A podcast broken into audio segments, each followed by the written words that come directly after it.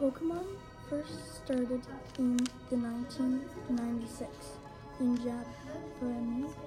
Japan. In Japan. To play the game, you need to collect Pokemon cards. You use cards to battle other people. Pokemon, if you don't want to battle, if you have to say no, keeps the battle.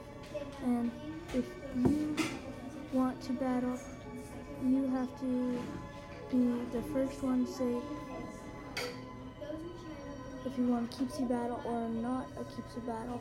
Well, there are eight different types of Pokemon and 802 Pokemon in total as of 2016. They are making new ones this year through my favorite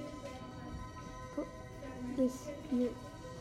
My favorite Pokemon is my Shadow because he can control other Pokemon and hide in the shadows. It is really powerful.